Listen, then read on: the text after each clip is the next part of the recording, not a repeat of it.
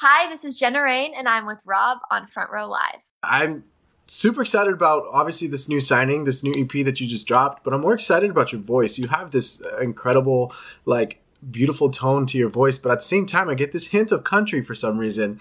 Um, so, um, before we really dive in and talk about this EP, like, I want to talk about that transition from being in a girl group like L2M to now kind of being a solo artist and kind of discovering yourself. I feel like that's one of the hardest things coming from uh, a group and then trying to figure out who you are as an artist and what your voice is all about. So, what was that like for you?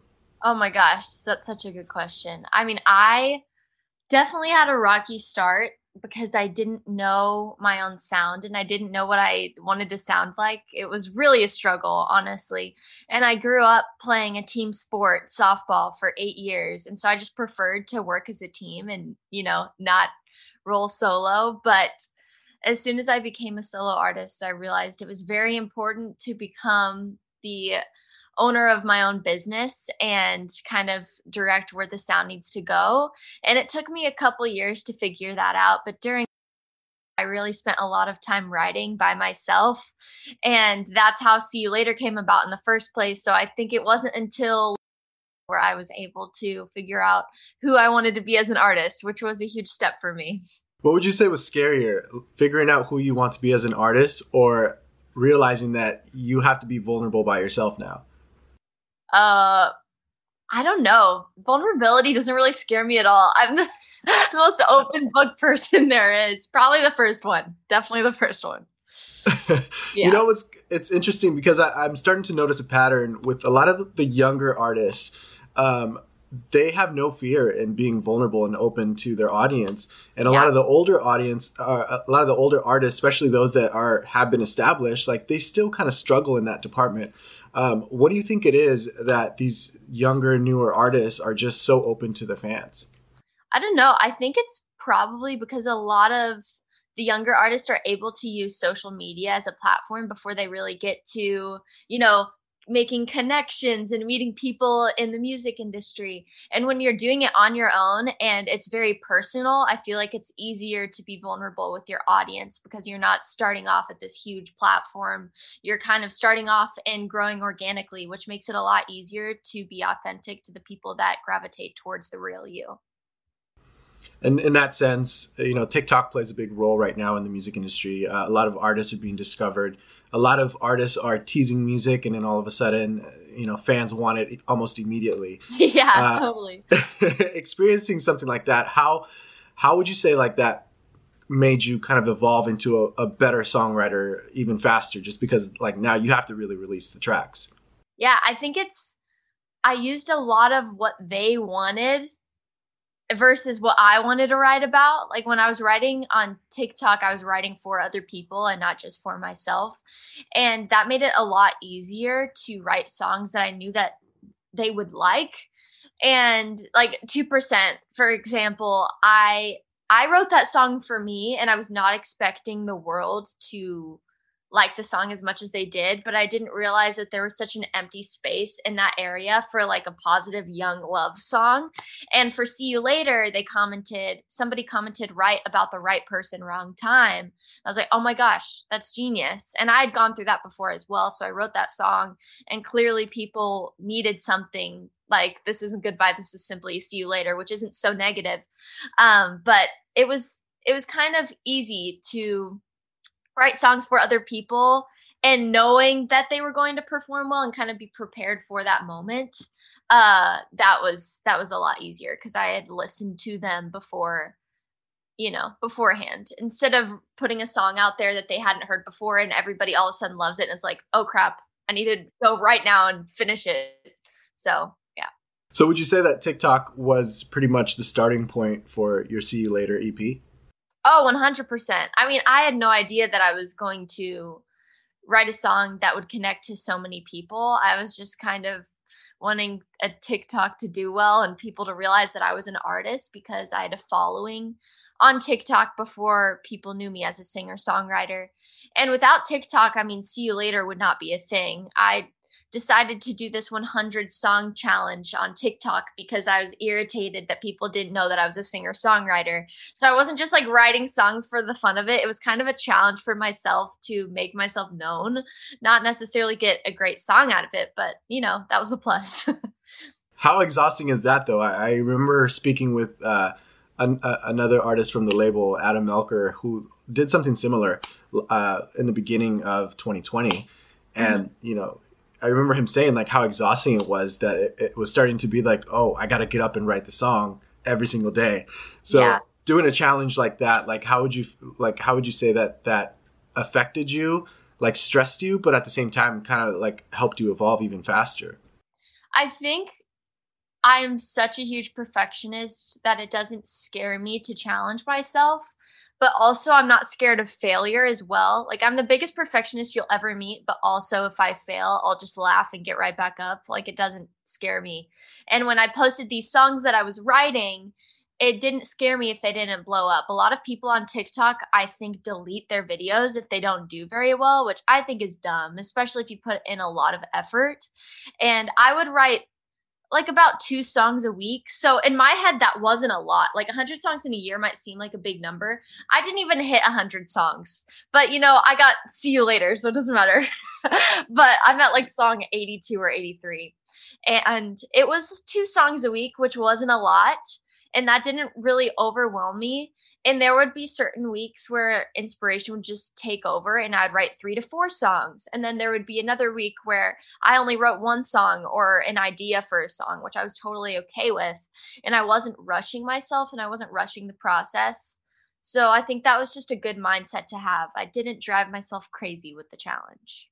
Now let's go ahead and talk about your uh, collaboration um, with Nathan Chapman on this EP as producer. Um, what was that experience like? What was it about Nathan that really wanted that made you want to work with him? And you know, how would you say that he like helped you get challenged in this during the process? Yeah, I I had no idea that Nathan was going to be the one to produce out See You Later. And Crowdsurf, my social media team, they had his contact because they worked with Taylor. And so Cassie texted Nathan, sent him the TikTok, and was like, Hey, would you want to produce this out? And he told me that he wanted to reply immediately, but he was like, I can't be too, I can't show that I'm like too excited about this.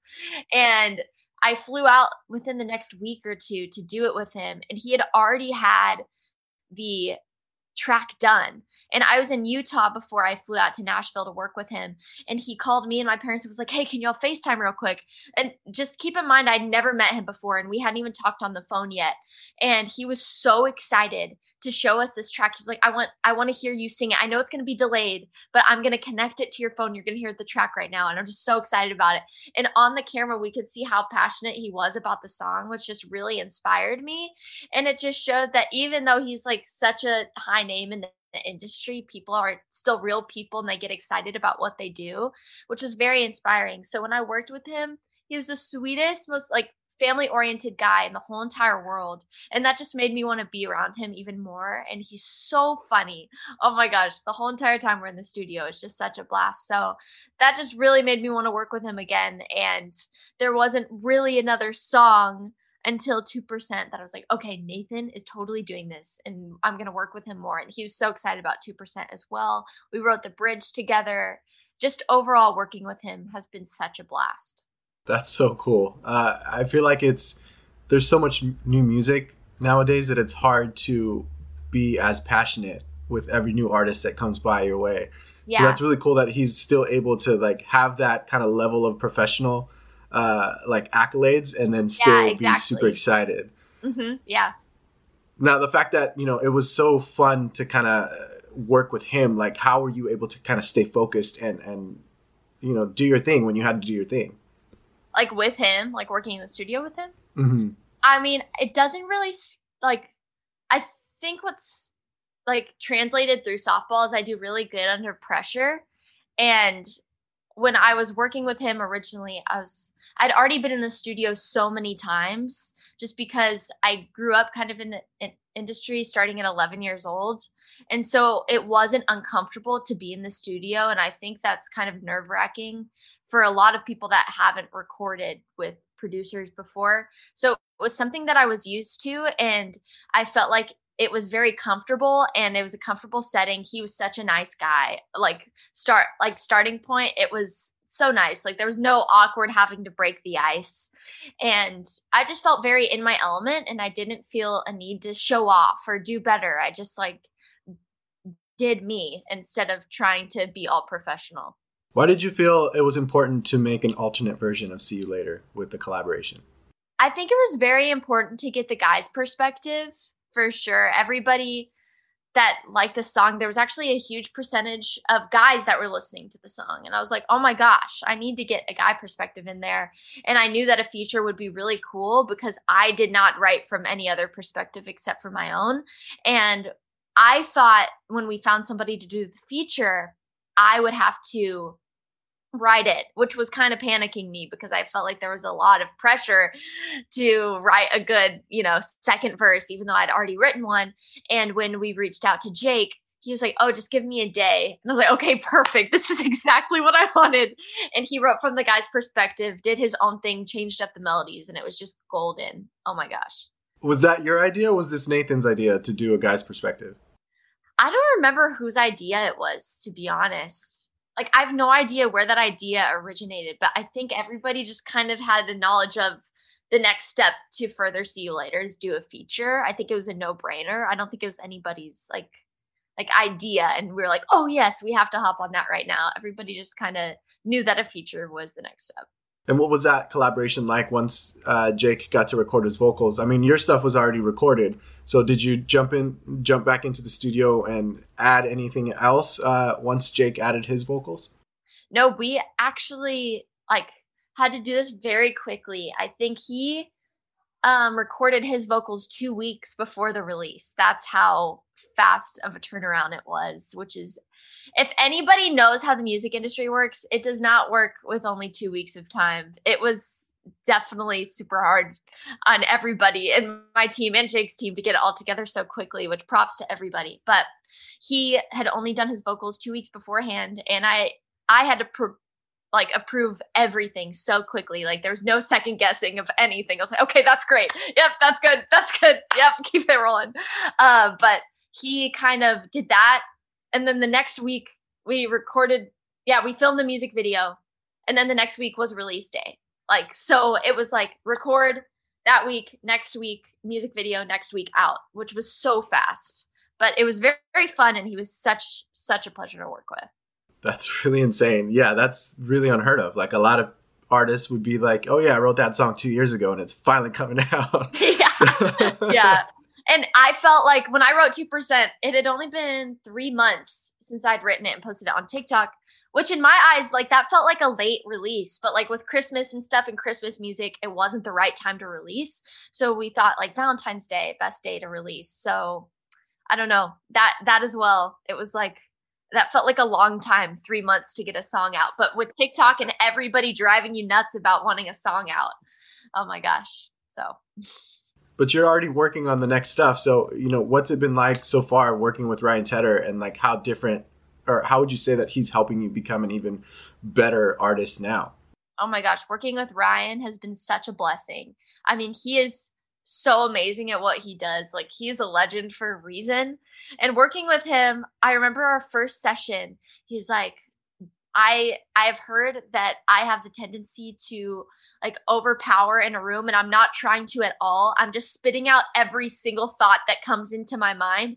He's like, so basically don't be afraid to spit out anything. Like if it gets shut down, it gets shut down. If we love it, we love it. Don't be scared to share your thoughts. And I was like, okay, no pressure. and I'm like, it's not like you didn't write Halo by Beyonce. Cool. Let's just keep this rolling.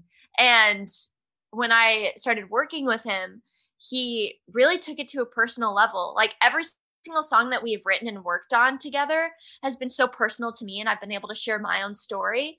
And I think every song we've written together have like been a lot of my ideas, which is really cool. Like when I had first started co-writing, I was so used to other uh, producers and writers kind of overtaking the room because I was so young.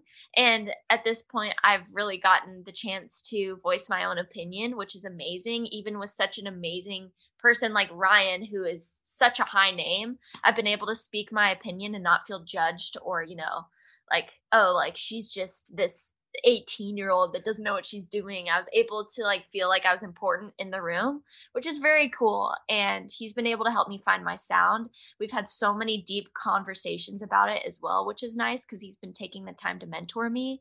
It's just overall been so amazing to work with Ryan. Now, I'm curious because when I listen to Ryan or One Republic in general, I'm not a singer, but when I listen to One Republic, it makes me want to try and hit those notes that he hits. Like those yeah. ranges are ridiculous, right? So is that does that same kind of happen when you're writing with Ryan? Do you kind of do you find yourself trying to hit bigger ranges or does he try pushing you to hit bigger ranges just because I feel like he speaks in a bigger range at, like normally? Yeah, no, he definitely pushes me, and so does Casey Smith. I've been writing with her, and Andrew DeRoberts, which is um, who I also work with, like in Ryan's studio, they all push me to push my range, which I think is a good thing. They don't push it to the point where if I'm singing live, I won't be able to sing it ever. But it's it's nice to have people challenge me and to make me better. I would rather that than us to have to adjust every single song to fit in this little soft spot that I can sing with because every single song would sound the same. So I think it's a nice challenge that they all push my vocal range. Well, congratulations with the new single. I'm uh, super excited to hear more from you. And Thank uh, thanks so much for taking the time to talk to me. Oh, no, thank you so much. This has been so fun. Hey, it's Rob again. If you enjoyed this interview, please follow for more, and I invite you to head over to my YouTube channel, Front Row Live ENT, where I have thousands of video interviews with my favorite new and established artists. Once again, thank you for tuning in, and have a great night.